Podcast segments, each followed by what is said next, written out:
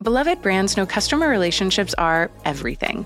That's why over 130,000 trust Klaviyo to power smarter digital relationships across their websites, emails, SMS, and reviews. And now, there's Klaviyo AI, your guide to smarter insights, decisions, work, and results. Brands like Everyman Jack trust Klaviyo AI to personalize product recommendations that keep customers coming back.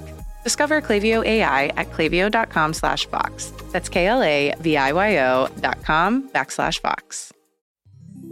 Support for this show comes from Atlassian. Atlassian software like Jira, Confluence, and Loom help power global collaboration for all teams so they can accomplish everything that's impossible alone. Because individually, we're great, but together, we're so much better. Learn how to unleash the potential of your team at Atlassian.com. That's Atlassian.com. Atlassian.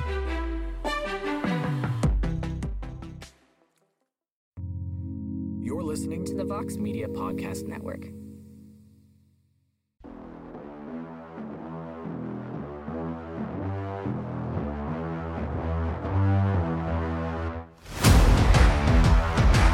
All right. Hello, everyone.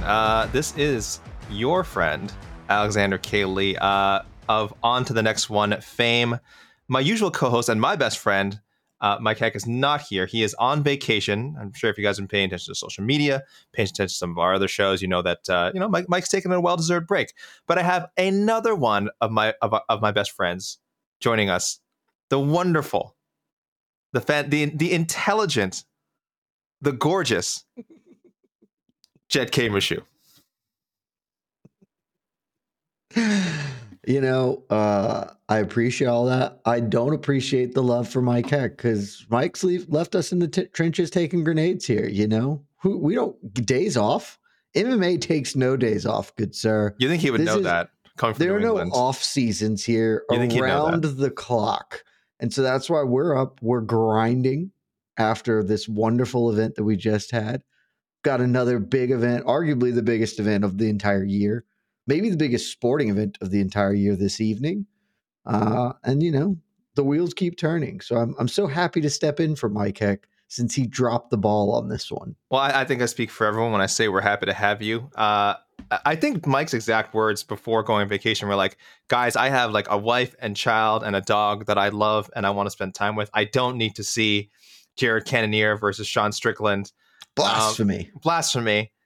In retrospect... Now that Saturday's event, UFC Vegas 66 is in the books. I don't think a terrible main event, just not a great main event. Not one we will remember for super positive reasons. When we're talking about Jared Cannonier or Sean Strickland's careers down the road, it's a fight. It's a 5-round fight. It happened. It was tough to score. It gave us some peculiar scorecards, according to MMA Decisions. And for anyone who didn't watch, Jared Cannonier won a split decision over Sean Strickland. 49-42, 49-46s for Cannonier, 149-46 for Sean Strickland, according to MMA Decisions. Only the second time this has ever happened. Jed, do you know the other time? I retweeted this earlier. I don't know if you saw. Time, a 5-round fight. I did. Mm-hmm. It was Dominic Cruz versus... Tyler James Dillashaw. It was. And I believe Sal D'Amato was the same dissenting judge in both fights. So coincidence or not, I don't know. I don't know if you want how to frame it, but... It probably isn't a coincidence. I actually imagine if you went and watched those fights, you could see that there's a congruity there. There's some reason, whatever it is. The truth, I have not watched Dillashaw Cruz in a long time. I remember at the time thinking Dillashaw won, not being upset particularly with the outcome, but thinking that Dillashaw won. I definitely rewatched it and still thought Dillashaw won, but I haven't watched it recently. My guess, though, is that which way did Saul go in both instances? This time he went with the guy who lost. No, this time he went with the loser. Oh, yes. Yes. Both times he went with the guy who lost. Correct. Yeah. So interesting because, my assumption is that's not how I would have thought it, because I would have thought that he would have gone with essentially he would have done like Cruz and Strickland together. Like those would have been the sides, just because their fighting styles are a little more aligned in that regard, volume versus damage. So that's interesting. But the ultimate endpoint here is, I know I know Sean Strickland's really upset about it. There were no wrong answers to this fight, this outcome. There, any scorecard we talked about in the post show, any scorecard totally live. If you gave that 50-45 Strickland, I can't say you're wrong. If you gave it 50-45 Cannonier, I don't think you're that wrong. It's, to me, we didn't talk about this because we talked about some other stuff, and I don't want to drag us into the weeds in the post show. Sure. I have never been a huge, I know that people hate draws. I have never thought that draws were like a bad thing. Frankly, it feels a little American, like a little American centric in our absolute refusal to think that teams can be equal or people can be like roughly equivalent. This fight to me feels like a draw. Like, honestly, that's sort of how I do not believe either man showed that they were any level of better than the other. They're incredibly well matched. If they fought 10 times, I think they would each win half. Sure. And so whatever the way scoring works, totally fine with any outcome. I do kind of wish scoring was a little better catered to where the true outcome of, you know, neither guy wins. We're just even. Maybe feels a little more fair, but c'est la vie. Yeah, I agree in the sense that, like, man, I don't feel it does, the win does a lot for Cannonier's career. I don't feel the loss hurt Strickland's career that much. I do feel like, you know, it is the judge's job to pick a winner or loser or score or use a draw. That's true. I mean, 10-10 is supposed to be part of their judging, you know, tools, as it were. It's rarely so used. Heavily dissuaded. It's rarely used. Though. It is, especially where there's activity. I think when there's, it's more like if there's a fight where a round. If there's no activity, yeah. Yes, then you're supposed to use a draw. If both guys are doing stuff, and to Strickland and Cannonier's credit, they were doing stuff. They did stuff. Stuff was being done. For 25 minutes. There's no question. They were doing stuff.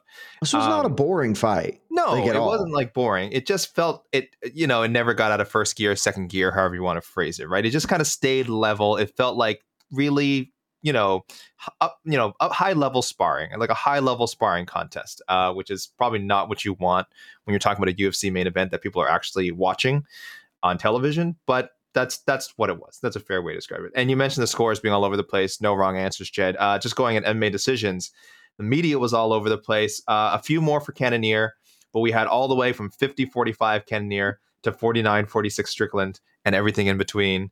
I'm looking at the fan voting. Very close again. 48-47 Strickland, 31%. So that was the leading. People thought Strickland won. But right behind, 27.3%, 48-47 Cannonier, and behind that, 13% another Strickland score, and then another 13% for another Cannonier score. So that is how really, really super close this fight was. And as you said, like, did anyone really win? No, I mean, I don't. It's one of those where I don't. Sean Strickland drops absolutely nothing in my fighting estimate from this fight, and Cannonier doesn't really raise. He does officially get a W. And that, you know, gets the two paychecks, etc. But this fight was a fight, and I feel so mean saying that to some extent, right? Because I feel like fans think we're really bagging on this, and it wasn't a bad fight. It may just be the end of the year. Like I'm just kind of done. This fight, the stakes were so minimal. If there were stakes at all, they were so very low. For then to have this fight, this outcome where. Again, it wasn't awful. Like, it wasn't the worst fight I've ever seen. This wasn't boring, but the stakes are so low and the outcome was so not definitive that it really just takes any level of shine or care off this one, which is a bit of a tough way to end the year, if we're being honest. Yeah, and I think it's a little bit like the card we just saw, 282, where there was a lot of notable finishes, a lot of excitement before the last two fights. And then we kind of got, we'll talk more about this in a bit. We certainly talked about a lot on the post-fight show, the Sarukyan Ismagulov fight, which was fine, but not exciting. Certainly nothing, not a fight of the night candidate by any means.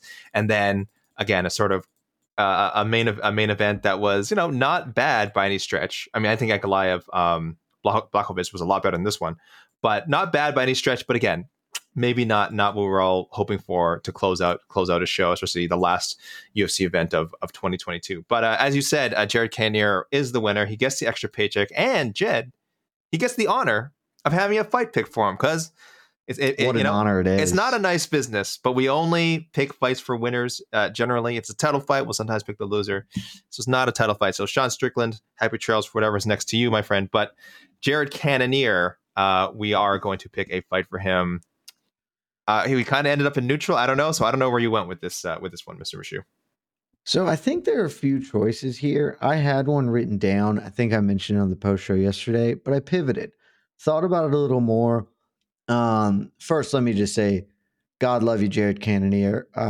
You ain't getting the things that you want. And he came out afterwards and said, I want a title fight, or I want a number one contender match. Those are the fights that I want. And tremendous. We're going to talk a lot about people wanting things that they ain't got no shots of getting. And Mr. Cannonier, you're not getting a title fight. Like, that's, it's almost ridiculous and counterproductive to ask for that one. You're not really getting a more contenders match, especially when you won't even pick one. A lot of high profile matchups for top ranked guys. And you're just saying the one that gets me a title fight. None of them do. So pick one and hope that maybe it can get you there. I think the one I mentioned last night was the Vittori Dolidze fight. It's coming up in March. Take on the winner of that, or if he wants a quick turnaround and something happens, maybe step in. But I actually decided instead, I think one that I like more, Andre Muniz fighting Brendan Allen February 25th. Ooh. The winner of that fight, because I think Andre Muniz is the future of this damn division. If Brendan Allen wins, great for him. But I love Andre Muniz. I want him to start getting his shot to move up. And Jared Cannonier, I still think, is at least two fights away. One fight plus a contenders match. So give me the winner of Andre Muniz versus Brendan Allen gets Jared Cannonier sometime in early summer. I agree on both fronts. Muniz deserves a top-ranked guy. Cannonier is still in the UFC's top five after this. I think he's top six, top seven in the MMA fighting global rankings. And Muniz is good enough to be in there. They just haven't given him that opponent. So I'm cool with that. Exactly. Yeah, I'm cool with that. And I'm cool with the Brendan Allen matchup, too, for Cannonier, because I think it's a winnable fight for Cannonier. Suddenly he beats Brendan Allen. He's on a two-fight win streak. He's won. What is he won? He's 6 and he'll be 7-2 at middleweight if he pulls that off. So it's nice. He'll remain that guy at middleweight that we said he is destined to be. Just a guy. He's a guy, and that's fine. You make a lot of money being a guy in the UFC if you hang around long enough. So no, it's not a bad thing. But it would be a just a guy fight if he fought Brendan Allen. I don't know where it would lead to after that, even if he won. But I like that for Cannonier, and I like the Cannonier matchup for Muniz. So good thinking there. Where are you going then? I'm interested. Yeah, it doesn't sound like we're friends forever here. No, we're not friends forever here. I also want to give a young man an opportunity to move up the 185-pound ranks. Now, last week, I said I wanted Dolidze to get the winner of Nasraddin Imavov versus Calvin Gastelum on January 14th. But Dolidze very wisely got himself booked already. He has a fight coming up. So he's Vittori. He's fighting Marvin. Big Vittori. Fight. Yes. Yeah, big fight going. He very, very smart fight for Dolidze. Dark Horse 2022 Fighter of the Year candidate, Roman Dolidze, got himself a matchup with Vittori on in March. So that frees up the Imavov Gastelum matchup to fight Cannonier. But I'll go a step further now. Last time I was like the winner. Gastelum, of course, has already fought Cannonier. So I thought about this one. That was why I didn't, because if Gastelum wins that, I have no interest in the rematch. That's why I'm going crystal ball here, and I'm going Imavov after he beats Gastelum. Nasraddin Imavov will be Calvin Gastelum on January 14th, and he will fight Cannonier. So I'm going to step further. Maybe France can finally win instead of losing idiots. Too soon. World Cup final. Oh, too soon. People, I did not set him up for that. We did not know who each other was going to pick. Wow, too soon. We were recording, by the way, people, just like moments after the World Cup final. Congratulations, Argentina. I have some family from Argentina. Congratulations to Argentina. Incredible game. And congratulations to France for fine effort. Back-to-back World Cups. It's hard to win two in a row. Come on. They had the flu. Le flu. flew several of their best players, not involved. My question, is this the second biggest Argentinian win of the month after Ponzinibbio's comeback KO of Alex Morono? It's a distant second. Distant second. Oh, big month for Argentina. Messi raising the cup. That was... He very kind of gently just kissed it, actually, when he first saw it. He kind of saw it. He didn't do anything dramatic. The first one when he's getting the golden ball. Yeah. Just a beautiful sneaking moment. It in there. Just so cool. Living life. What a drive-by, though. What a drive-by, though, on the France there by Jed Meshear. So I love Nasraddin Imavov. I do think he's going to be Calvin Gastelum. And I think he'd have a good shot against Cannonier, so I like the matchmaking. I think so, too. I think Cannonier, depending how some of these fights play out, could have a really tough matchup next. Either Muniz or Imavov. I mean, they're coming for that spot. He's been holding onto a ranking for a while. And not squatting. I mean, he's been defending that ranking. Well, he's been fighting. He's been fighting. Oh, yeah. He's not a squatter. He's been fighting people, but we got some young gunners up here coming from that spot.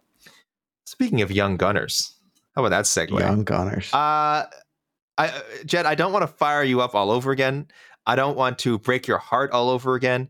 We had Armand Sarukyan score I will describe it as a workmanlike victory over a very tough lightweight opponent in Damir Ismagulov. Both men ranked in the top 15 of the MMA Fighting Global Rankings. Ismagulov was 15, Sarukyan at 9. Now, I want to tell people, I don't think I got to bring this up on the post-fight show, Jed. Heading into it, you were very high on young Arman. Just turned 26 years old this past October, I believe. You had him as high as 5. You have been pushing the Sarukyan train. Not you weren't like super crazy as far ahead of other people. Excuse me. I think we had some people that had him ranked as high as 7. I'm a conservative guy. I don't recall. I think I had him out. I think I still had him outside the top 10, maybe. I'll have to check in a second. But probably. But you had him 5. And I feel like you were personally hurt that he did not run through Damir Ismagulov, and that may have influenced your reaction on the post-fight show. Now that you've had some time to sleep, to digest it, do you want to rephrase your critique, perhaps, of Sarukyan's unanimous decision win over Damir Ismagulov? I do not. Okay. I had the time to sleep on it, and I'm not disappointed. I'm not upset. I am still going to rank him number 6 in the world in our next ranking cycle. I currently have him 5. And that 5, as I mentioned on the post show, is really a 4A-B situation. We talked at the top. I think him and Matush Gamrot, neither man is better than the other. That fight was two guys who are identically the same in quality. But because Gamrot officially won, gave him the nod in the ranking, but they're interchangeable. But all of my concerns about Sarukyan are still here now. The thing for me was not that it was a bad performance. It's just that I was so high on him and he did not deliver on maybe my expectations. He still has work to do. He's still super young and he can absolutely get that work done. But I'm just going to segue right into my pick for him. I was going to say, what homework have you assigned for young Armand? My pick for him works very well because it's the guy who's right behind him currently in my rankings, but in my next iteration will move directly in front of him. It is Rafael Fiziev. Ooh. The reason I put Sarukyan in front of Fiziev because largely my rankings are based on who I think would beat each other in a fight. They are predictive in that measure unless there is concrete data point saying the otherwise. And I thought Sarukyan is just going to tackle Fiziev and he's going to get his game going. I am way less confident in that now. He might still be able to do it, but his inability to firmly establish dominant positions sustainably against Ismagulov, who is, to his credit, tremendous defensively, did great work. Sarukyan really struggled. That win, I went back and rewatched it, and honestly, rewatching it only reinforced my first take on it, where that win looked a lot like Sarukyan won mostly because of athleticism and physical talent. And there's nothing wrong with that. We talk about it a lot. Athleticism is a cheat code. Use your advantages. But I wanted to see, and I think the thing that I was trying to articulate is I wanted to see more skill development. And that's not what carried the day. Ismagulov simply could not keep Arman off of him. He was too physically imposing. I am not confident at all that Armand can be that physically imposing against Rafael Fiziev. And if he's forced into striking exchanges with Fiziev, that Fiziev is going to really chew him up, because Fiziev throws to hurt you, and Sarukyan is a performative striker for a lot of what I'm seeing. So again, still young, could develop. I know a lot of people are really against matching up two young contenders. It's just, I could have picked something else. But it's not going to happen. He's not going to get to fight Beneil Dariush or Charles Oliveira like he wants. He's not going to get to fight Dustin Poirier. He's going to have to fight some other young guy who's good, and Fiziev is pretty highly ranked, and Fiziev's in the same boat. Dustin Poirier is not going to fight Rafael Fiziev. Why in God's name would he? So they're going to have to duke it out, and then the winner of that might finally have enough shine on them to say, okay, in the same way that when Gamrot beat Sarukyan, Gamrot finally had enough chips, enough cachet to be like, I get Benny Dariush. And it's maybe not all the way, but it's close. The Fiziev-Sarukyan fight gets him the same way, and the winner of that can then maybe get a fight Charles Oliveira or one of the other guys hanging in the title picture, depending on how the next 12 months breaks down. So give me Fiziev. The fight's awesome. It'd be incredible. We would have a deserved, the true and deserved king of the prospects at lightweight. That's what we'll be crowning with that one. So that's my homework. That's where I'm at. Jed, this is how I know that you are a harsh master, but a fair master, because though you're critical of him, you're if anything, you're still kind of moving him up. You're still giving him a chance to move up the rankings. Absolutely. Like I said, though, he's going to flip spots in your rankings with Fiziev, so technically we'll be fighting someone above him. And in our own rankings, Alex said Sarukyan enters Saturday at 9. Fiziev is at 6. So he's still graduating to a big fight. You just think it's one that also is going to be very informative about whether this guy is the real deal or not. Absolutely. And that's a main event fight. That is not that's a 5-rounder. Main event's a fight night sometime, next spring. And the winner of that gets to call their shot. And it probably won't be a title shot. Though maybe Fiziev could sneak one depending on how things shake out. But with Benny hanging around, it's probably not a title shot. But the winner of that gets to say, hey, I've beaten all the best guys. I'm clearly the next gen. Give me Dustin Poirier. Give me Justin Gaethje. Give me a big name to earn a title fight. Give me the number one contender match. Now, the other thing I like that you mentioned, Jed, was that there's some concerns over, is he just kind of out athleticisming people? Young guy, yes. Great shape. Biggest concern. Very explosive athlete, which is why I went along with sort of the call out he suggested, because he called out, I think, one of the most physically gifted guys in the lightweight division, Mr. Jalen Turner. Now, I don't always love when fighters do our jobs. He did not call out Jalen Turner. Oh, that was Drew Dober? That was Drew Dober. Well, I get them mistaken all the time. Okay. Drew Dober. They're both very handsome men. They're both very handsome men. They're both lightweights. Sarukyan and Dober are both very handsome lightweights. That's okay. We'll fix this in post. Hold on. Pause.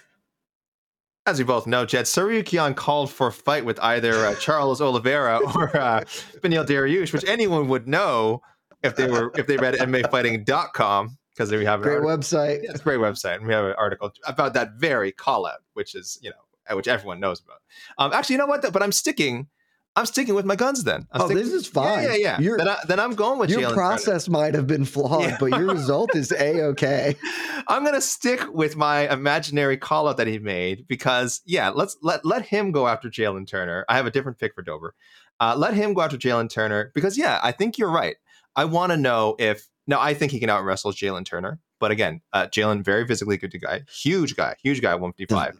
That's the physical disparity there is going to be huge. Well, if he could physically dominate him, that'd be super impressive. So I will go with that. Let us move on from this embarrassing misunderstanding. Amir Al-Bazi. Happens all the time. Don't worry about it. I hope we're friends forevering here on Amir Al-Bazi because we talked about this in the post-fight show. I don't think there's a way we can't friends forever. I would like to think we're all in agreement that Amir Al-Bazi has to be the next. I was going to say victim. I mean, Al-Bazi could beat him. We don't know. We're hoping victim. I mean, we kind of know the stats point out.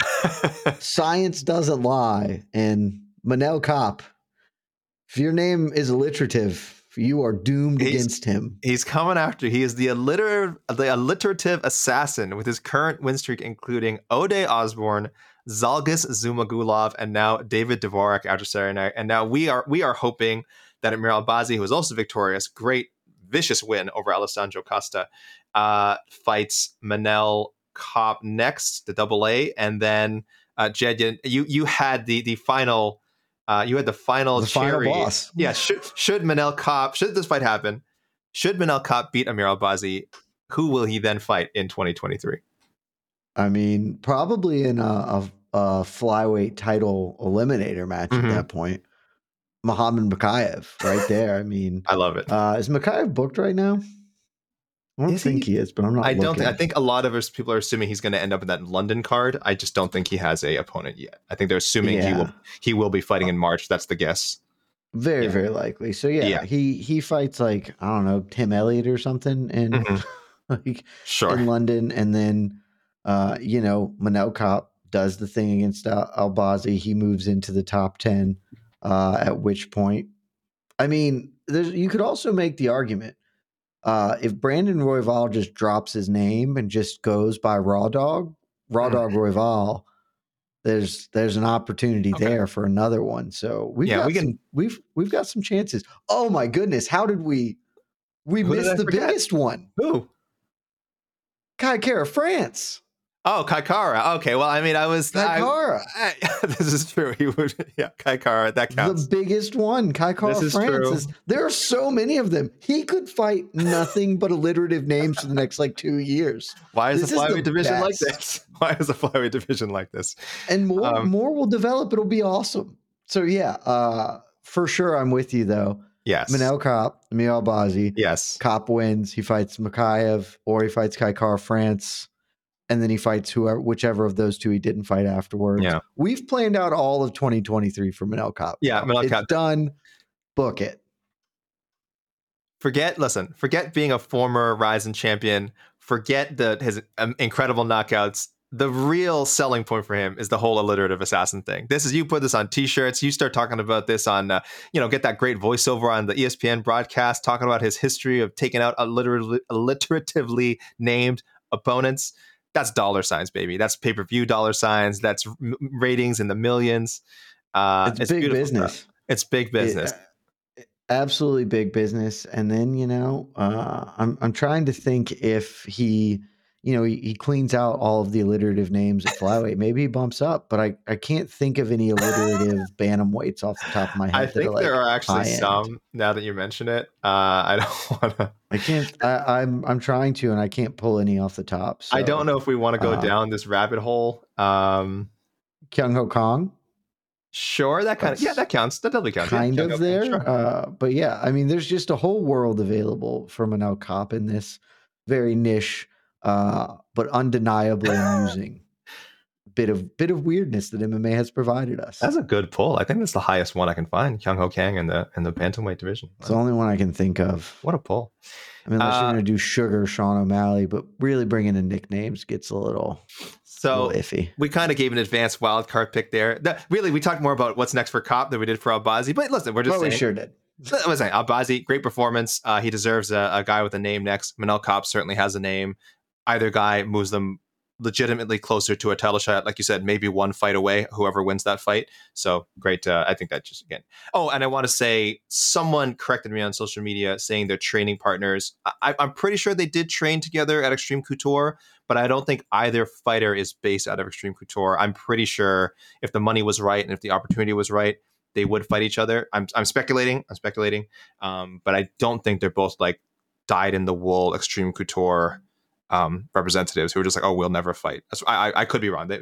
I await the social media posts where they're like hugging and like, we're best friends, we'll never fight each other, and people send it to me if I missed it, but I think they'll fight each other. I could be wrong. Yeah, I guess if that's the case, I would say I don't know, Mateus Nicolau. He just picked up a dub pretty recently. He deserves a big highly ranked guy. A lot of people were saying the Al-Bazi, before it was Perez or Royval, whoever it was last. The winner of Al-Bazi and one of his original opponents for Nicolau, but then it got switched up. So I mean, yeah, honestly, there's no wrong way to eat this Reese's in the flyweight division right now. Oh, actually, I got to check in you quickly. I'm sure you'll talk about it on the show this week, Jet. Oh, I guess you guys aren't doing... Will you be doing a No Bets Barred? Not this week, but there will be a year-end. Will there be a year-end episode? It is undecided. It is possible. It may just wait until the beginning of the year. Okay. We're certainly doing a futures episode. Right. Whether we will separate that into a futures and recapping some of the year or just combine them into one, still up in the air a little bit based on scheduling. So I don't for now say no. We won't have one this week. Yeah. For certain. Listen, I don't know if you're going to get a chance to talk about this then. It may have cooled by the time you guys record the episode, but how disappointed were you by two fights that seemed like pretty likely flyweight under candidates, somehow neither hitting? Well, that's not technically true. Actually 50%. The Kopp one did not hit. Depending on at what point you got in on the Al-Bazi coastal line, I got it at 1.5. But you could find that line at 2.5 at various points. 2.5 does hit at the 213 mark of round 3. The Kopp Dvorak super should have hit. really should have hit. But that's a whole different conversation about my many frustrations with Manel Kopp, the fighter. But, you know, you can't win them all. And that fight card wasn't full of a lot of wins anyway. So we had a good year. It's fine. Kopp and Sarukyan really let you down. I will say in different ways, as far as showing that killer instinct and getting that job done. They kind of let you down. Kopp really let me down. Sarukyan is, you know, maybe it was really simply just that Ismagulov was way too good. But Kopp had all the world of an opportunity to try and do something, and buddy, he was content to let the fight come to him. So that one was frustrating for sure. Which is why he is not going to be my. Outside of the fact we already predicted him, wasn't going to be my wild card in the way. Beloved brands know customer relationships are everything. That's why over 130,000 trust Klaviyo to power smarter digital relationships across their websites, emails, SMS, and reviews. And now there's Klaviyo AI, your guide to smarter insights, decisions, work, and results. Brands like Everyman Jack trust Klaviyo AI to personalize product recommendations that keep customers coming back. Discover Klaviyo AI at klaviyo.com/vox. That's KLAVIYO.com/vox. Support for this show comes from Atlassian. Atlassian software like Jira, Confluence, and Loom help power global collaboration for all teams so they can accomplish everything that's impossible alone. Because individually we're great, but together we're so much better.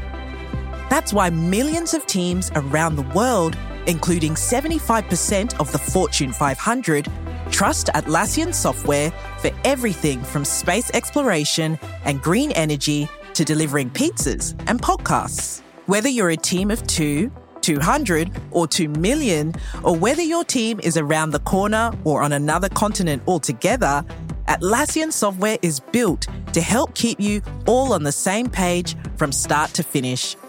That way, every one of your teams, from engineering and IT to marketing, HR and legal, can stay connected and move together as one towards shared company-wide goals. Learn how to unleash the potential of your team at Atlassian.com. That's Atlassian.com. Atlassian.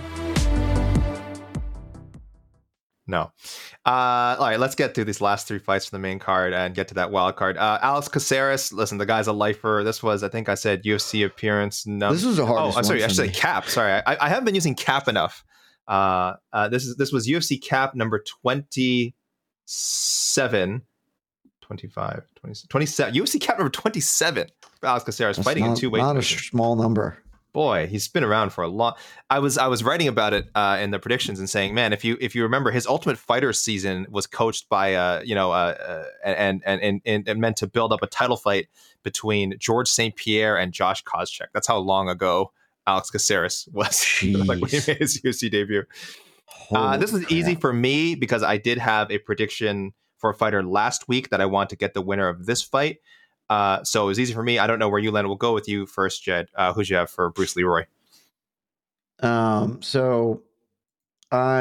was a little tough because there were just too many options and none of them like really rang out to me. Yeah. The one I wanted was Andre Fili. That it's weird that that fight hasn't happened, but Fili is booked against Lucas Almeida for February. And if Almeida wins that fight, I don't think I care about doing Almeida. It's just like that fight does nothing for me. It's fine if it happens. Played around with a few, and then I stumbled on the one. And maybe this is doo-doo. I'm not sure the doo-doo rules is in this regard. I went for Edson Barboza. Now, I know he suffered a knee injury in September that pulled him out of a fight with Ilia Topuria. He's supposed to fight Ilia. And also, just, man, they are never doing Edson Barboza favors. Lost 6 of his last 8 or something. And they're like, hey, what if you fight Ilia Topuria? I know your strength of schedule is one of, if not the most outlandishly tough fights in the last decade. Let's just chuck Ilia behind it. I'm trying to help Edson out. I don't know where he's at in the knee injury recovery, but that was back in September, several months away. If this is available to do in the spring of next year, I want to give Edson a veteran name, 30 caps or whatever, a very winnable fight, and probably a fun one. So give me Edson Barboza. It would actually be the 28th UFC cap for both men. I didn't. They're that even work. I did not even look into that. They so are, that is just a bit of kismet. Well done. They are both at 27 UFC caps.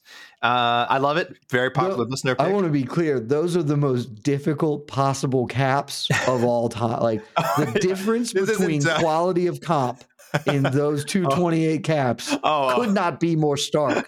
And Caceres hasn't fought a bunch of nobodies either, but holy crap, the gulf between those people. If you are at home and you listen to this and you're like, why is he so? Just go look up Edson Barboza's resume. Look at the absolute list of murderers this man has been fighting for a decade. Since like 2012 or whatever. He joined the UFC in 2010. 2010, yeah. And his first couple of years maybe are a little, that's what you expect. But starting at 2013, 2014, doesn't miss. Hitters all the way down. Bobby Green. Here is a legitimate stretch. Bobby Green, Michael Johnson, Paul Felder, Tony Ferguson, Anthony Pettis, Gilbert Melendez, Beneil Dariush, Habib, Kevin Lee. Like, what? That's good. What? That's good. It's unreal. And then it still goes on for another 10 names. Give him Alex Caceres. It will be the easiest opponent he has faced since Danny Castillo in 2013. Alex Caceres is not quite as impressive. Let's start with Edwin Figueroa, Motonobu Tezuka, the immortal and Motonobu Tezuka. We all remember that barn burner. He had a stretch of tough opponents: Sergio Pettis, Faber, Masanori Kanahara, Francisco Rivera, and then kind of got bumped back. Massimo Fulin, tough Latin America, never die. Wang Guan, you remember Wang Guan? And then he fought Hick Diaz in there, lost to him. Martin Bravo, not okay, fair enough. Not exactly the same list of killers. Yeah, that before. Yeah, he was on a good little win streak there too. He won like 5, but it's like he was. Chase Hooper and Kevin Kroon, and that is not what Edson Barboza has been doing. Let's give Edson Barboza a good name, but a fight that he can win. It's still a big opportunity. I think Barboza, if he's not ranked in the UFC, he certainly was a ranked featherweight for him. He still is ranked. He's number 14 in the UFC. Nice. So it's still an opportunity. Let's do that. That was by far the happiest one I could find since Andre Fili wasn't an option. I love it. They're close in my UFC rankings. I have Barboza at 14 as he is in the UFC rankings. Yeah, what is that? Excuse me. The UFC rankings has 14, and in my personal UFC only rankings, he's 14. Caceres just a couple of spots behind at 16, so I do like that.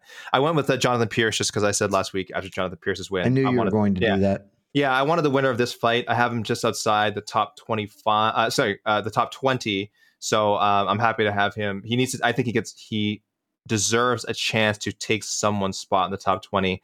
It just happens to be whoever was the winner of Saturday's fight with Caceres and Arosa, and thus Bruce Leroy. So there we go. I like that one. I like that one too. The reason I didn't do that one is I want Jonathan Pierce to get a shot at the top 15. Like I want him to get a shot at a ranked guy. Great win streak, been looking good. I want to give him a bigger bump than Caceres would be. He's close. It's a tough division. If they make that fight, there's nothing wrong with that fight. Totally reasonable. We could have led this show talking about this man, Drew Dober. What an awesome fight. What a year for Drew Dober. Just absolute chaos. I could not help it. I placed him on my top five. He was a last minute addition to my top five. You did it. Fighters of the year list. I DM'd our guy, Shaheen El Shadi. I had to do I did not have more fun watching any fighter this year than Drew Dober. The Terrence McKinney one round, complete insanity. Rafael Alves, a really fun dance partner because Rafael Alves is also a maniac and is also always doing weird, stupid things in the cage. So putting him and Drew Dober together was just hilarious. Also ended in a brutal knockout. And then this Bobby Green comeback where he's getting completely tooled. You look at the stats, Bobby Green doubled him up with strikes in both the round and a half that this fight was. And at the end of the day, sometimes fighting comes down to who punches real good. And that's Drew Dober. He punches so hard, and he got the knockout. 3-0 in 2022. I loved it. I did not go crystal ball here. I sincerely doubt this fight happens, but I am going magic wand. If I were the matchmaker, this is what I would do. You gotta give me him and Michael Chandler somewhere. I don't know if it's next, but I need to see this fight happen. I think it'd be insanely fun. It's definitely not next. I do love that fight though. That's an excellent fight. Did you know Drew Dober called out Jalen Turner? Did you hear about that? I heard that he called out Jalen Turner, and in fact, because I'm nothing if not a man of the people, my choice was to give the man what he wants. I would love for Jalen Turner to get a bigger step up, but that is the most unlikely of all outcomes at this point. Is that anybody above him will willingly fight the 6'2" absolute monster in this division? So. Drew Dober calls for it. I do think he is going to get it, and I love that he's going to get it. Great fight. It's the one I want to make. Simple enough. Enough said. I think that fight will happen too. I think that's actually a decent crystal ball pick. And man, we hopefully 2023, Jed, the year that some of these squatters get kicked out of their spots by guys like Drew Dober and Jalen Turner, and Sarukyan, and just. Look who you're talking to. The reason that Jed, you actually aren't like that much higher on Sarukyan.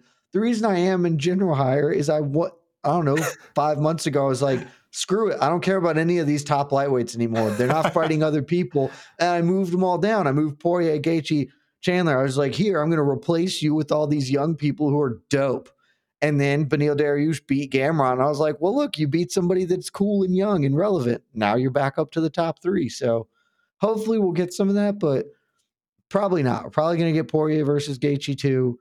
Chandler's probably going to fight Conor McGregor, and the actual best lightweights in the world that aren't named, Islam Makhachev, are going to be stuck fighting other dudes in the co-main events of fight nights and, being the number 14 guy in the world or whatever, because lightweight is impossible. Yeah, and these aren't even bad fights. Like, who could complain about seeing Poirier or seeing Chandler and McGregor? That'd be awesome. Like, we can't complain about these. Unbelievable. But they do nothing to move the division in like a meaningful direction. That again, I always say fights shouldn't always be about that. But I just if you're gonna nitpick and like criticize these potential matchups, that's where we would go. But I don't want fights to always be about it. I do want some of it, because what the truth is, what's gonna happen is Poirier and Gaethje, etc.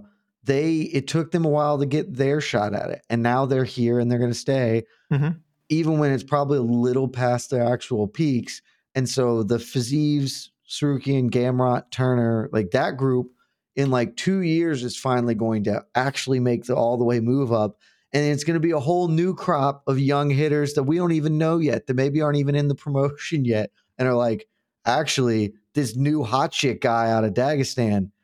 He's going to be a problem, Other Nurmagomedov jumps to the UFC like he's going to be a problem in a little bit here. It's just going to take him 6 years to actually get to the top of the division, because it's impossible to make headway at lightweight. Preach, brother. Sport. Freaking I know. Love it. I know, and listen. That's the thing is, I'm a bantamweight stan, but every division once it gets to a certain point gets like this cluster at the top. and it's kind of hard to shake it up. But anyway, it's hard to make a dent. It is. Let's go to the man who opened up our main card with a spectacular knockout, Mikhail Olekseychuk. Love this guy. I think he looks great at 185. Though I had a little bit of trouble figuring out what's next for him, because he is a UFC veteran. It's just that he's only had 2 fights in this new division so far. So I wasn't 100% sure where to go. I had to go with, I'll let Jed, who did you pick first for Mikhail? This is the one I'm the least happy with. It wasn't as hard as finding one for Caceres, but it is the one that I feel the least confident is good matchmaking. I had 2 choices. I ultimately settled on Julian Marquez. Marquez was obviously supposed to fight on the same card. Mm-hmm. Duran Wynn fell out. Frankly, I know it wouldn't have happened because of the way time worked, but the Brundage fight, Olekseychuk was a big favorite. It would have been cooler just to do an opponent swap and leave Brundage out in the cold, but it's ultimately where I went. I think there's one other name that I really thought long and hard about, and I'll be interested to see if this came to you or not. It was Edmund Shabazian. I decided I didn't want to throw, because Shabazian might be rebuilding, and I didn't want to throw him to a guy who looks like maybe he's just a hammer at middleweight in Olekseychuk, but the fight is compelling in and of itself. But I was like, I'm not sure this is exactly what I want to do. So what about you? Listen, Shabazian's dangerous on the feet. He's dangerous on the feet. So certainly he has a chance, but I would think Olekseychuk smashes him. But hey, stand-up battle, who knows which way it would go. It's funny you mentioned just wanted to shuffle opponents. Did you know that the Olekseychuk Brundage matchup is one of my favorite things, Chad? It's a mutants matchup. Matchup. Yes, it was originally another fight entirely. This was this middleweight spot was originally for Bruno Silva and Albert Duraev. I did not remember that at all. No, I think it changed. Even that Brundage was a couple of weeks ago, so it's not like super insanely short notice. So this fight has existed for a bit, but originally Bruno Silva versus Albert Duraev. Silva withdrew first, and then Olekseychuk stepped in. Then Duraev withdrew, and then Brundage stepped in. So I always find that so strange. Like, could they not? Like, should they not? Just an accidental fist fight. It's like neither guy was really planning to fight, and it's like, well, now you are, you know. And it's like, okay, great. So I went with Brad Tavares. Win, lose, or draw. He's fighting RoboCop Gregory Rodriguez, UFC 283, January 21st. So I just think it's time. Like again, I'm a believer Olekseychuk could be a top 10 guy. Brad Tavares has been a litmus test guy for many, many, many, many years. Very respectable. I don't want to see Olekseychuk fight RoboCop yet. So even if Gregory Rodriguez won, I kind of want to keep him apart. So really, whatever happens with Tavares at that UFC 283 fight, give him Mahal. Let's just see where Mahal is. So I went with that. I got no issues with that one either, man. There were a lot of choices. You could have done a lot of things here. You could. And all of it's fine. How was your wild card? How'd you go with your wild card, Jed? My wild card was maybe the easiest one for me, because I knew who I was picking as a wild card. There's no possible way. There's no disrespect to anybody else, you know. Saeed Nurmagomedov's ninja choke, of course, etc. Semelsberger looked good.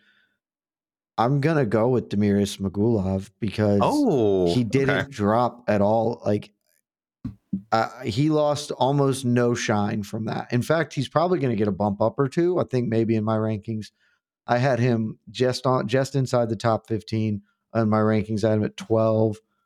I think he might actually get a little bit of a bump up because despite losing, I thought he showed some stuff against, again, the guy I think is one of the 5 best fighters in the world in his weight class. So I wanted to pick him. And look, it sucks. I hate doing it. Hate hurting the young fun lightweights. But if the top guys aren't going to get off their rankings, we're just going to have to establish a pecking order amongst the rising stars. And you know who's a rising star at lightweight, coming off maybe his best performance when you factor in quality composition? Grant Dawson, baby. Man just runs over Mark Madsen. Damn. Olympian wrestler Mark Madsen. Grant Dawson took him down repeatedly. Let's see how he does against Damir Ismagulov, because that man is a phenomenal defender of takedowns. Let's see what happens. Give me Grant Dawson, Damir Ismagulov. Damn, you just did it. You're just doing the thing. Our motto of 2022, do the thing, carrying over thing. Into 2023. I'm just throwing them into the fire. We have too many young, good guys. And if they don't get their chance to fight the other guys, let's just have them all fight each other. Then we can have one or two and be like, these are the guys who get first ups, and we'll settle it that way while the squatters squat. So Ismagulov, Grant Dawson. Sucks for Ismagulov to have another super good, super athletic wrestler come at him. But he had some success in this one. I don't think Dawson's as good as Sarukyan, so he can maybe have a little more success, maybe learn some lessons, or maybe Grant Dawson arrives. So, doing it. And listen, we're trying to find someone to someday challenge Islam Makhachev. And if you're going to challenge Islam Makhachev... buddy, you're going to need to be able to stop Grant Dawson. But I'm saying Sarukyan, Ismagulov, Dawson, perhaps as we put all these and a lot of other wrestlers, put these guys through the fire, one will emerge from this grueling tournament of wrestlers that has a chance to grapple. Well, I mean, we know Sarukyan can be competitive with Islam. We've seen it. So, but beat him, another story. So yeah. I like it. I like the lightweight wrestler crucible. That we're kind of having. That's what we're doing. Just you have to get after it. Just trying to find someone for Islam. Otherwise, Islam's going to be champion for friggin' as long as he wants to be. Until Nurmagomedov II rises from the ranks of Bellator to take the crown from him. Oh my goodness! And Father's plan just churns out a domination of this one weight class for a decade plus. I went with Matthew Semelsberger. Just an exciting guy. Listen, this guy, he's super exciting. I'm excited to see where you went for him, because I think there are some good choices out there. So many ways. When they brought him in, I remember thinking, like, I don't know if I thought it was too soon. He kind of came pretty inexperienced. I didn't know if he was a guy that wasn't going to last long, like comes in, fights his 4 fights, you know, has mixed results and leaves, but he's put together a pretty nice resume. What is he now? 5-2 So he's got a good, nice, like little winning record. He's 5-2 now. He's got 2 sub 20-second knockouts. Again, not against world beaters, but still, if you can do that, that's pretty insane. And now takes out a young man who we were all pretty high on after his win over Andre Fialho, Jake Matthews. Jake Matthews, I feel like, has taken a little bit of flack for Saturday's performance. It wasn't bad. He just was clearly outclassed by Matthew Semelsberger. Outclassed, outpowered, outpunched. I don't know how you guys want to phrase it, but a bit of a step back for Jake Matthews and a step up for Semelsberger. So him and Jeremiah Wells would be nice. This was a cool matchup. I just think it's fun. I think they're about the same range in my rankings. I think you're going to get a highlight. I think, again, you kind of... you know, keep throwing some of these mid-tier guys together. You might find someone who's actually worthy of a top 15 ranking. I don't know if Semelsberger is. I don't know if Jeremiah Wells is. But I know it'll be a fun fight, and I know each guy could make a stronger case to at least get a shot at a top 15 guy if whoever won that fight. I don't hate it. Yeah. Not where I thought at all you were going. What were you thinking? I thought you were just going to say, F it, let's have fun. Jack Della Maddalena. Let's just... 2 dudes throwing them, and one guy is going to fall over. Yeah. JDM's a weird case right now because he keeps saying he's fighting Li Jingliang in Australia. As far as we know, that has not been signed. That is not official, not announced, nothing like that. So I don't know if it's something he's just trying to speak into existence or if that is in the works. But yeah, that's probably why I haven't been naming JDM much on the show. Plus, it's a good fight. I mean, it's a good fight. Logical matchup for JDM. So if he's just trying to make that happen, very smart. There's certainly worse fights you could try to manufacture. All right, Jed. We're gonna go to first. We're gonna do a little quick check the tapes here. It's the holidays, Jed. And check the tape. We do have a point. We do have a point to give. Point to give. We do. Our own Mike Heck. Well, first of all, messaged me. I'm a little worried. I think he's been partying pretty hard. I think he needs an Otno point. I'm not sure how his funds are going on vacation. Has he been using the calculator too much? He might have been using the calculator too much. And just generally, I think just splashing cash around wherever he's... I think he might be on like a White Lotus-esque, like Bacchanalian trip somewhere. And it's just letting it rip, just making it rain. So he messaged me the other day and was like, okay, I need an Otno point. I need an Otno point. He's like, I called this fight. Vittori Dolidze, UFC 286, March 18th. And I said, okay, all right, settle down. Relax, please breathe. And I said, you'll have to share the point with several listeners call for this fight. So this is a shared Otno community point. Hopefully that is enough to get Mike Heck out of jail, out of the Canary Islands, wherever he is, and back home safely. So, Mike, if you're out there, please take this portion of an Otno point and use it wisely. It travels very well depending on what country you're in. This could make him This could make him a king overnight. I don't know where he is right now. He could be the king of an island right now with a fraction of an Otno point. So, hopefully he's doing all right. But yeah, Vittori Dolidze, great matchup. All right, let's see, Jed. I'm going to run some listener picks by you. You tell me what you think here. Love them. For our listeners, to get a little standard disclaimer, guys, you're going to get a point for yourself if you're somehow the only person who had a pick. This is very rare these days. Ever since our show has become, built a little bit of a listenership. Very popular, so, it's a popular program. It's got people sending in picks, so it's a little bit harder to be the only one. But it still happens. Guys, please pay attention to the weight classes. Have these two people fought already? Has someone have a notable injury that's going to take them out for a year? Have they been released? Have they already been booked? Are they teammates? Some of this stuff hard to keep track of. Some of this stuff very easy to keep track of. So please do your best. Your pictures might be doo-doo, and we don't want to read it. I will just make a note. I saw some people throwing Andre Muniz's name out there, Brendan Allen's name for some of these middleweight fights. And as we mentioned earlier, they are fighting now on February 25th. That was reported on MAfighting.com. So some of you guys might have missed it. It happened Saturday, so not doo-doo if you brought it up, but I'm just kind of skipping over some of those picks. A lot of people wanted Cannonier and DDP, Duplessis. Jed, not sure how you feel about that. So I briefly considered it just because I do want DDP to get a bump up. I ultimately went away from it because I was not doing Magic Wand. I was trying to crystal ball this week. Mm-hmm. And I don't think that's the one that's going to come for him. I think DDP is probably going to get Chris Curtis. I know Chris Curtis certainly believes that. But they have not. It seems like, based on Andre Muniz, seems like the UFC is not interested in fast tracking middleweights who aren't named Alex Pereira to a title fight. They're going to make you work your way on up.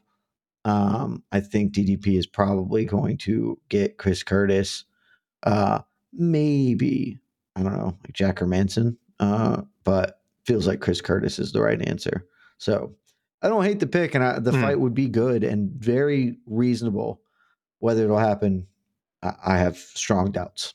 Yeah, that was the most popular, probably the most popular listener selection I saw. Certainly the most popular pick for. It makes sense. He just fought the week before. Yeah, of course. Same weight class. Yeah. Time frame. Didn't seem to get too banged up. A tough fight, but didn't seem to get too banged up. So yeah, Cannonier, Duplessis, a lot of people time with that. Sarukyan, people throwing out Chandler, Poirier, Dariush, the one people said the most because they believe that Dariush, of course, of those three, is the most likely to take it because Dariush is a bit of a sucker, let's be honest. Let me scroll down here. We kind of talked about, we hinted at some of these picks and we were going over our own. Oh, I saw two people. I hate this so much. Dober versus Tony Ferguson.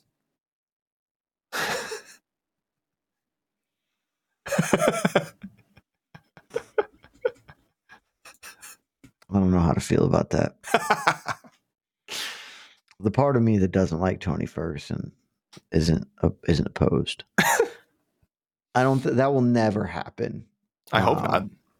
I don't. If you're gonna throw, look, I don't know. I genuinely don't know what you do with Tony Ferguson at this point. If you're the UFC, if you're just trying to make a name off him, or give somebody a bit of a bump, I think you really probably only have one more of those fights left. He's just lost so many of them. He's really getting into the Cowboy Cerrone end of his career stretch here. If you're going to do that, you got to do it with Dan Hooker, or maybe you can pull it off with Paddy Pimblett. Yes. I don't think Drew Dober brings enough to the table to sacrifice Tony on his altar. So no, hard pass for me. It's tough for me to find a matchup I don't like for Drew Dober just because they're fun as hell and lightweight rules. That is one of the very few that I'm pretty against. I can't see Ferguson avoiding a knockout punch for 3 rounds, or if they made it a main event, God help us. No, I have no interest in it.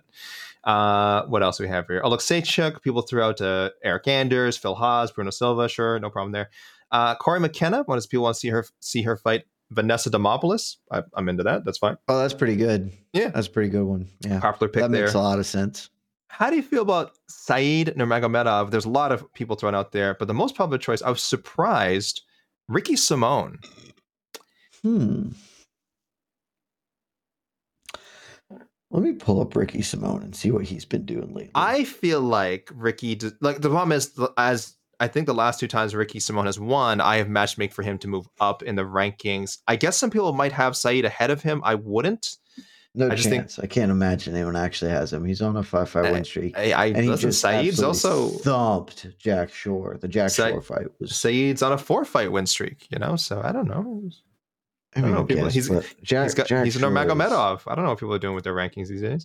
It's true. You do worse, but based on that fight, Ricky would just kill him. Oh, you think so? I think Ricky would just kill him. Ricky's so good, man. He is. Ricky has the athleticism cheat code in freaking spades. Like, I said it at the time, the Jack Shore fight was the most obvious fight of the entire year, where it's just like, hey, so these guys aren't playing the same sport. Like, what they're not doing the same thing. One guy is so much more athletic than the other. We talked about it on the Daniel Cormier Damn They Were Good. There's a quote from, I'm blanking on his name right now, the wrestler he used to wrestle and then fought in the UFC in his light heavyweight debut. Pat Cummins, there you go. Pat Cummins gives this quote. He gave it to the great Shaheen Al-Shadi when he was doing The Night We Faced Cormier. And the quote is, paraphrasing slightly, you know, you get told your whole life, you work hard, good things will come to you. You know, I'm damn good wrestler, you know, youth national champion, etc. And nobody outworks me. I come to the gym. So you get told that every day. And then one day you realize that that's a load of shit.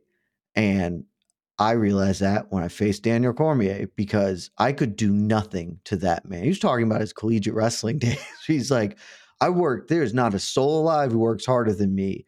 And I could do nothing to this. And that was Ricky Simon, Jack Shore. Jack Shore, hard worker, hell of a fighter. And it just didn't matter. Ricky Simon was on a different speed than him. And I think that is very much the case. Like, Saeed Yoko was getting takedowns pretty much at will against Nurmagomedov, who's not a bad wrestler. Ricky Simon is going to throw him from the cage if you make that catch up. Wow. So I don't like if the plan is just to keep building Ricky, cool. But I'm with you. I would like to give Ricky a step up. And I don't know about the UFC rankings, not looking at him. I suspect that's a step back for him in that regard. That is high praise for you to say that a fighter will throw around someone with the last name Nurmagomedov. I don't think I've ever heard you make such a strong prediction against anyone with the last name that ends in really just in OV, much less an actual Nurmagomedov. That's very true. Ricky, I think we're about to see Ricky make a title run. I don't think he's going to win it because some of the top of that division probably figures to be tough for him, but I think that's a good fight for him based on how much trouble Saeed Nurmagomedov was having with Rakhmanov's wrestling and grappling in that fight until he found the ninja. You know, full credit to him, found it, and I'm not confident he finds the same thing against Ricky. Well, you put your money where your mouth is. You and our own Stephen Morocco and our voting panel for the rankings have him as high as 12th. So you have him ranked. You guys have him ranked the highest. And people should also keep in mind our rankings include other promotions. So this is not a UFC only ranking. If we're talking about UFC only, you and Steven would both have him in the top 10 of your rankings, and probably more than fair based on what Ricky's done and his talent level. Hey, it's Kaylee Cuoco for Priceline. Ready to go to your happy place for a happy price? Well, why didn't you say so? Just download the Priceline app right now and save up to 60% on hotels. So whether it's Cousin Kevin's Kazoo concert in Kansas City, go Kevin, or Becky's Bachelorette Bash in Bermuda, you never have to miss a trip ever again. So download the Priceline app today. Your savings are waiting. Go to your happy place for a happy price. Go to your happy price, Priceline. This episode is brought to you by Pepsi Wild Cherry. Pepsi Wild Cherry is bursting with delicious cherry flavor and a sweet, crisp taste that gives you more to go wild for. Getting wild may look different these days, but whether it's opting for a solo Friday binge watch or a big night out, everyone can indulge in their wild side with Pepsi Wild Cherry, also available in Zero Sugar. So grab a Pepsi Wild Cherry and get wild. All right, I want to read some individual messages here. People, flattery will get you everywhere. Casey Carpenter, always come with the compliments. First and foremost, thank you to Mike, Jed, Casey, Damon, Jose, and Sean, plus the MMA Hour team, especially my boy Frank. Shout outs to Mysterious Frank. I passed this message along to Mysterious Frank. He loved it.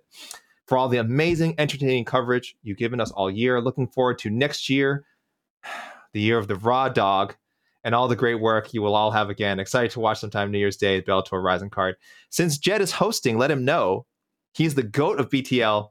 I don't always agree with him, but his ability to give hot takes and say who sucks is awesome.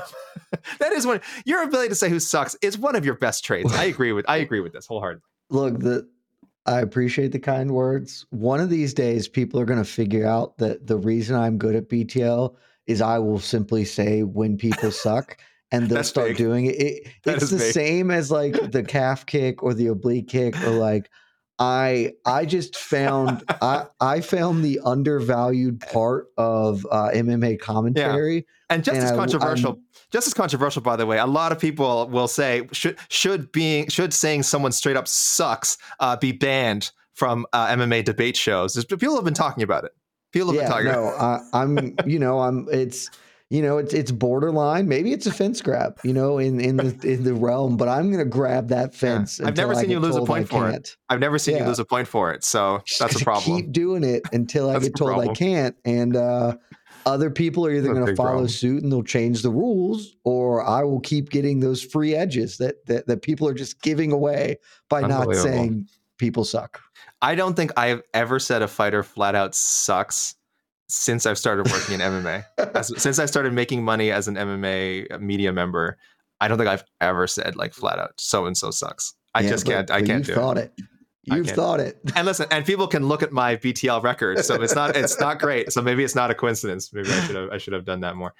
Casey likes Semelsberger versus Fakhratina. We should talk about him more. He looked great on Saturday. Oh, he really did. Saeed Nurmagomedov versus Yanez, Bobby Green versus Jim Miller. I keep thinking this fight has happened. It has been booked 3 times and has never happened. So yeah, I'm totally for it. And then Casey also had another message for you, Jed.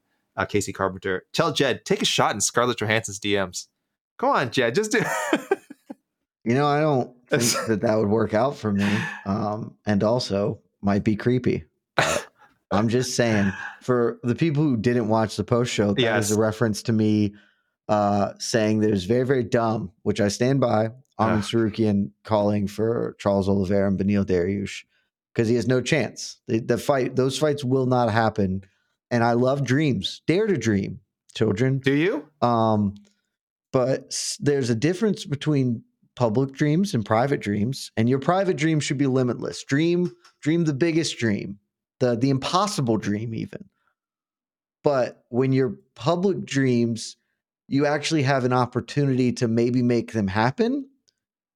At least be aware enough to know what can and can't happen. In the same way that Kamaru Usman trying to fight Jan Blachowicz that one time, or Max Holloway saying he would fight Francis Ngannou. Those can't happen. So don't dream those dreams. Let's like the Max one, he was tongue in cheek and funny. I disagree. Arman instead try and fight somebody you can fight, or be more interesting. I still stand by that take all the way. Okay, listen, that I can agree with, but I will never tell a fighter not to make an absurd call out. I say do it. It's like, if anyone's seen the movie Gattaca, it's about people in the future being separated by their genetic qualities. And spoiler for a movie that came out in, I think, 1997.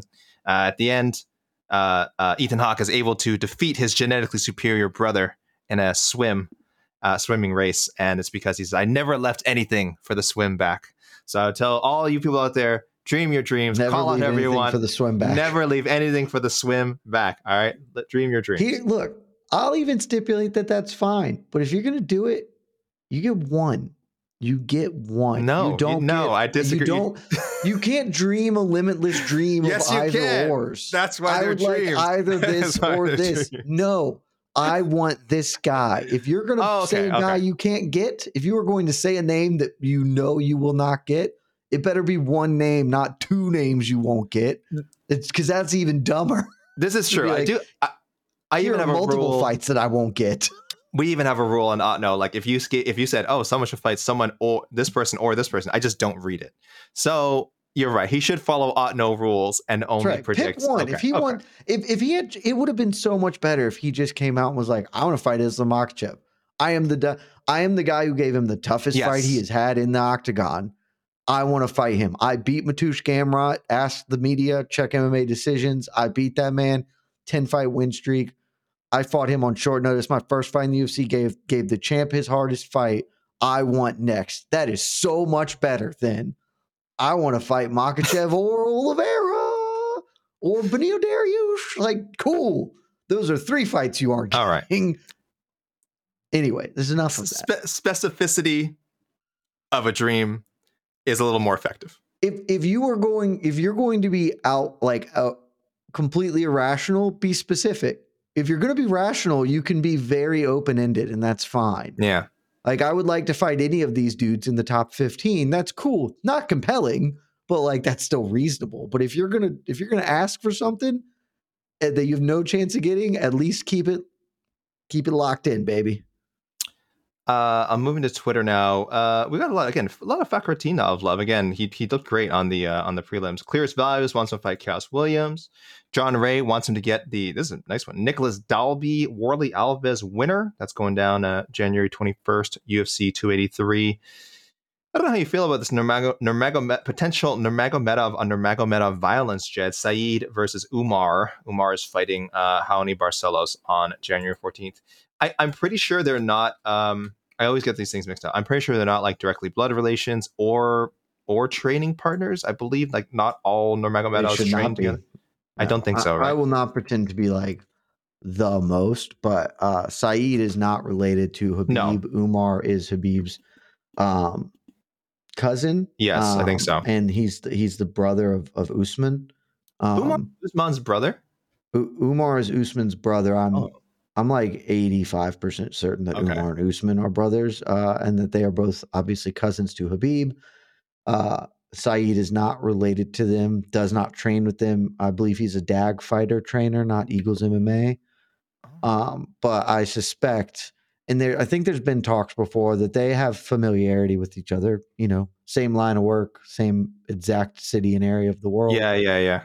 I am not certain if those gyms are like rivals or just competing gyms in the same city. But my guess is they haven't spent extensive time training, but I don't know that for a fact. Yeah. Umar and Usman are brothers. This is, wow. Today I learned. I cover MMA for a living, people. This is new to me. What happens, Jed, when Nurmagomedovs and Nurmagomedovs meet? I mean, I've never seen a Nurmagomedov fight a Nurmagomedov. I'm kind of scared at this even saying. I bet it hasn't happened. Like it must have happened in Russia. It must be pretty common. I'm in a major promotion. I suspect that does not sound familiar. Like even if you take in like Fight Nights, I wouldn't be shocked if that had never happened in like Fight Nights Global. I've seen Silva's fight Silva's. I've seen plenty of that. Well, that's. I'm gonna go on a limb and say Silva is a much more common name. Yes. Than Nurmagomedov. I don't feel like Nurmagomedov is maybe the most common surname in the world, or even frankly in Russia or Dagestan. Listen, this is assuming Umar beats Jaoni Barcelos. Not a guarantee by any means. I not would a pick guarantee. Him. He'll be favorite. I don't know if the odds are already out. He must be at least 2-1. But that's a tough fight. That's a good fight. Anyway, but yeah, we could be seeing a Nurmagomedov and Nurmagomedov crime in 2023. That would be something. I wouldn't hate that just because that's unique and fun. Oops, I saw a little doo-doo. You know what? It's a holiday season. I'm not going to call it out. Do we call it coal in the holiday season instead? No, it's still stinky doo-doo. It's still doo-doo, okay. But Alex McAdam, thank you for Semelsberger versus Randy Brown. I think that's good. There's Dober versus Dawson. There you go. There's that suggestion. What do we got here? Sean Haywood, Fakhratinov versus Tim Mean. That'd be interesting. I don't know what we have with this Fakhratinov guy yet, but And he's got all the traits. It would be a bad way to kind of maybe find a little more out. How do you like Mikhail Olekseychuk versus Rodolfo Vieira, a little striker grappler? I think I like that. Yeah. I think I like that. That's that feels pretty good, actually. I don't know if I like that as much as Julian Marquez from a fun standpoint, but it may be from a meritocratic standpoint. I assume that Vieira is a little more highly ranked, in your big board or whatever. I would have him a little higher up than Julian Marquez, but yeah, it's not a bad fight at all. Our pal Scott McCrate, thanking the entire MMA Fighting crew. Thank you, Scott, for checking out our stuff. He said he wants to he said, can you and Jed wax for 2 minutes? We won't go 2 minutes, but maybe 30 seconds on Umar versus Ilia Topuria. How it would play out if it's booked. Is that a fight that you like? We just said he's a bantamweight, I'm pretty sure. Nurmagomedov? Umar would have to go up to featherweight, right? Is there another Umar that I'm not thinking of? It's very possible there could be. I have been struggling to keep track of Nurmagomedovs for the last 2 years or so. There's an Abubakar at welterweight. Umar is a bantamweight, and Saeed is also a bantamweight. So I don't know if he means he'd like to see Umar go up to 145, or maybe just got the weight class. I don't think that's necessary at all. Okay.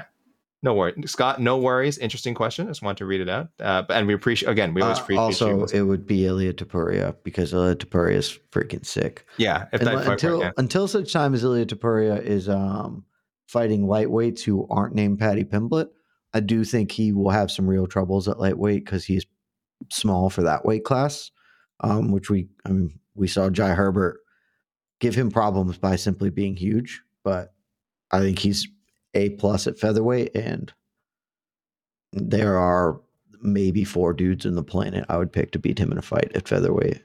Certainly not a blown up bantamweight. I can't wait to see him. I can't wait to see more of Ilia in 2023. My goodness. Hayes with third wants Strickland versus Duplessis and has this for Alex Caceres. Hayes says, I have to stop Pig against Bruce Leroy. So we know that the Korean Zombie isn't fighting in February. It seemed like his next fight would be retirement. Why not have Bruce Leroy be his retirement fight? They can still have it in Seoul. It can still be a headliner in my eyes. And it's clearly not just feeding Zombie to an up-and-comer. It's a winnable fight for Zombie. And also, if Alex won that fight, it could potentially give him a bit of fan interest in the way that someone like Kelvin Holland has. I love the idea of Alex Caceres versus Korean Zombie. Again, it would depend on the timing. It would depend when Zombie is going to fight in 2023, if at all. Like I said, we don't know exactly why he has, I think, some sort of injury. He can't fight in South Korea. I like it. If it were billed as a retirement fight, if we knew it was the last fight for Zombie, I really like it. If it's just his next fight and we're not sure where he's going after, it's still a good fight, but I don't know. I don't know how you feel. Caceres and Korean Zombie, Jeff. So I think it kind of gets at a lot of the stuff I was looking at for how to use Caceres, right? It's very similar, except for I think it's too big a step up based on how the rankings are for Zombie. I don't really want if Zombie's last fight, I don't really want it to be Alex Caceres. I don't know who I want. I like it for that. I like that. That's just a fight I don't care about, though. Is my primary issue. Like if I'm getting one last Zombie fight, I don't want it to be, all right, let's send Zombie out on his back, necessarily, but like to see. You could take out Caceres. I mean, I think I'd rather see like a Barbosa Zombie or something. Yes. There's some dream matchups. Yeah. Yeah. If I only get one less, I want to cook with the last time I get Zombie. But I think he's driving at the same point I was with Barbosa of, look, Caceres isn't really going to make a run or do this, but he is a big name and I want to give him an aging fighter who's had maybe a tough go, or you want to see have a winnable opportunity. But if they do lose, not the end of the world. So I get where he's coming from, not how I choose to go. What are some other? Thomas Collins, I like Olekseychuk maybe versus Imavov Gastelum loser. Big step up. But again, I'm high on Olekseychuk, so I don't mind it. I'm actually, that was the other fight I the most considered. I don't like doing... I know this is very stupid. I largely don't like loser versus winner fights. And that was the primary reason. But I was like, if neither, I would have done Imavov for him instantaneously if Imavov wasn't booked. But I was like, okay, we could just do But if Imavov wins, it feels like he deserves more, right? Yep. So it's like, can't do that. And I was like, I don't really want to give him Gastelum coming off a loss. And so that's, but it's not a bad fight. Not at all. I could see him getting one of these guys. Yeah, either the winner or loser, some sort of mix there.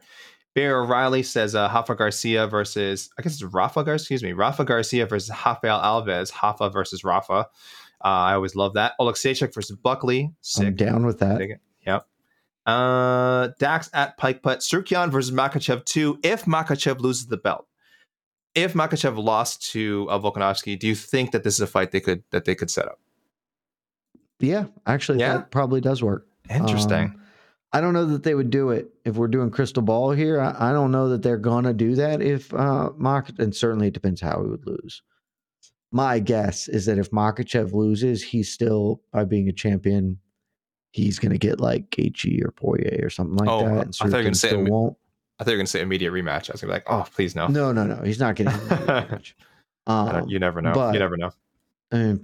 If controversy or whatever, but if he loses, that is much more likely than any world in which Sarukyan gets to fight Charles Oliveira, basically. And James Nolan from Twitter, Sarukyan versus Gaethje, I wish, and Alex Caceres versus Bryce Mitchell. That's actually kind of cool, and also definitely a clash of styles, as we have the. That's actually really good too. How do I be nice about this? Caceres, sort of a worldly, loving.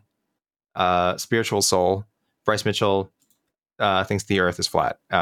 So I don't know. I don't know how people would. It would make for an interesting build-up. I've actually changed my mind. I do not want to watch the flat earther beat. I do not want to watch the flat earther beat the hell out of. You might not. You might not. Feels like you would. So all right. We'll close out with Instagram. I got some of Mike Heck's usual contributors coming to me. Very smart. Thank you, guys. You knew Mike Heck was on vacation. Robbie Ryan, Dober versus Pimblett in London. I don't know how we didn't bring this up earlier in the show. Dober just annihilates him, right? And again, I've defended Pimblett's fighting ability a few many times. Harder or worse for Pimblett than Dober. It's bad. Because Dober's not going away. And I don't think there's not a realistic outcome of success for Pimblett in that fight. I mean, if you think his grappling is so good, he could submit him, but I don't think it's quite on that level. Like, he's not a good enough wrestler. He's not a good enough wrestler. We saw that. Consistently get Dober to the ground. We saw that in the Gordon fight. But thank you, Robbie Ryan. This has to happen in London. I don't know if you'd want that to happen in London. Honestly, all of those fights are people who just want to see Patty get slapped. They want him to be carried out on a stretcher. And I get it. I get the inclination, but... There are a number of those fights we can book. All of them are going to go the same way. Look, Bobby Green, if there just ain't no way. There's just no way that fight is happening. The problem with like Bobby Green is the other side of that argument too. If you gave Bobby Green to Patty, the problem is Bobby Green will probably actually be worse to Patty because Patty won't get knocked out. He will just get made to look like a child. Like Bobby Green will just put him on the bus and take him to school for 15 minutes, which will be more damaging to Pimblett than getting slabbed up by a big left hand or whatever. Yeah, it's one thing for Patty to be caught. It's another thing for, like you said, 3 rounds of the commentary just going like, man, I don't know what's going on in there. Patty just can't seem to hit him. And yeah. social media. Patty's face is so bloody. He's landed 2 strikes.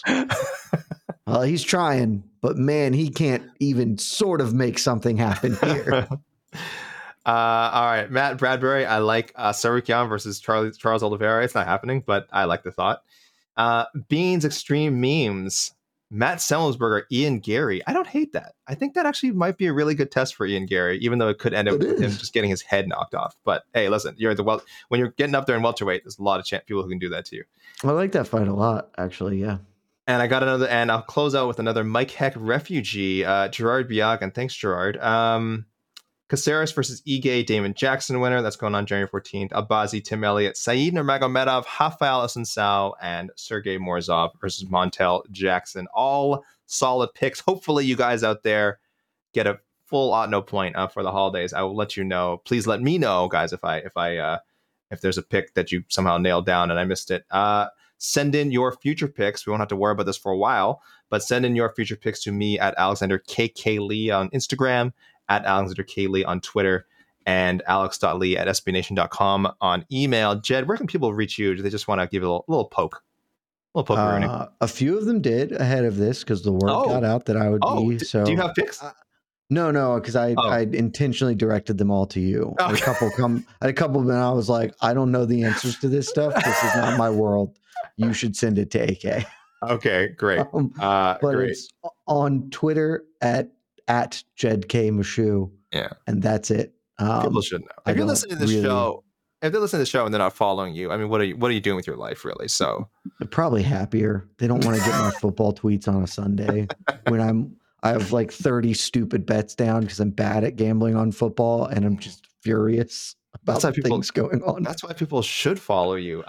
So yes, we won't be back with a proper matchmaking show until January 14th. Another UFC Apex card. UFC Vegas 67, headlined by a fight we've talked about quite a bit. Nasraddin Imavov versus Calvin Gastelum. Also on this card, I shouldn't wish I had a proper order here. Jimmy Flick coming back to fight Charles Johnson. Alan Nascimento, Carlos Hernandez. So a couple of flyweight bouts there. Jeff Neal and Shavkat Rakhmonov. Jeff Neal signed on the dotted line to fight a man nobody wants to be in the cage with right now. A top women's contenders fight between women's bantamweight, Kelton Vieira and Raquel Pennington, soon to be mom, Raquel Pennington. Congrats on that. Featherweight bout between Jarno Aarons and David Onama. Lightweight bout, Omar Morales, Matush Rebecki. Daniel Argueta versus Isaac Dolgarian, Puna Soriano, Roman Kopylov, Dan Ige, Damon Jackson, Umar Nurmagomedov, Haoni Barcelos, Abdul Razak Al Hassan, and Claudio Ribeiro, and Javid Basharat, and Matias Mendonça. So a lot of people debuting, a lot of contenders names that might be familiar to those of you who watched the last couple of seasons of Contender Series. Not the most star-studded card, Jed, but it's a way to kind of ease us back into 2023, the UFC's calendar year. So we'll also have Ryzen versus Bellator coming up, guys, before the year is over. And as for content from us, I know Mike and I... Don't forget, there's also Fight Circus, Sunday evening, 8 p.m., Fight TV. If you are listening to this now, you hopefully you don't listen. Some people only listen on Monday, but if you listen to this on Sunday when it goes live, guys, it could be happening as we speak. So don't forget, Fight Circus Sunday night, again, possibly right now, depending on when you're listening. And if you're listening on Monday, go to MMAfighting.com, great website. I believe I'm going to do a write-up on it since I'm obviously watching tonight. Look for Jed's coverage, and they're pretty good. I wouldn't surprise me if they throw it up on YouTube at some point or somewhere free. They throw them up on YouTube usually within like 1 to 2 weeks, if not days or whatever. The FMD Full Metal Dojo guys, really great about it. It's going to be a good time. It may flirt with dignity and acceptability, but boy, we're going to have fun. It may not be something you want to talk about to your non-combat. Actually, even your combat sports understanding friends may wonder, what the hell are you doing? But that is going down. You may not want to watch if you're home for the holidays or you're visiting, your significant other, you're with their family. Maybe don't watch that with your significant other's family unless you're already in there. They already know that they like you, you're committed. But if it's your first time in the holidays with them, just feeling out, maybe skip Hanukkah Gone Wrongerka this year. Leave the Fight Circus out of it for now. But yeah, we'll have still have plenty of programming on the MMA Fighting Podcast Network coming up. We will have an episode of On to the Next One, I assure you. We will have a rankings show. The highly anticipated airing of grievances will be coming up. I know you'll be part of that. I know you love airing grievances, whether it's with fighters or with your people that you work with. Don't boo me, I'm right. I'm right. And again, plenty of other coverage and things to follow at MMAfighting.com, MMA Fighting's YouTube, MMA Fighting Podcast Network. Guys, where to find social media. TikTok, we're on TikTok now. I don't know what's going on. We're here for the Ray Rosas Jr. generation. But thank you, everyone who sent in picks and listened to the show all throughout 2022. May your 2023 be full of Otno points and wealth and prosperity and health. Thank you so much, Jed Meshew, for joining us several times this year for filling in. A fantastic matchmaker on the spot and just a fantastic man. Better. I feel like I'm getting better at it. I had a little more reps. I'm feeling better about it. So thank you for thank you for letting me step in, you know, to carry water when Mike's abandoning the ship. Thank you, Jed. Thank you, Mike Heck, wherever you are. Please get out of jail wherever you are. Use that Otno resources to get out. And thank you again, everyone, for who listens, watches, reads. We love you guys, and we'll see you in. Well, we'll see you before 2023, but the next proper matchmaking show, we'll see you on to the next one. The podcast. On to the next year. On to the next year. Well done. Love you guys.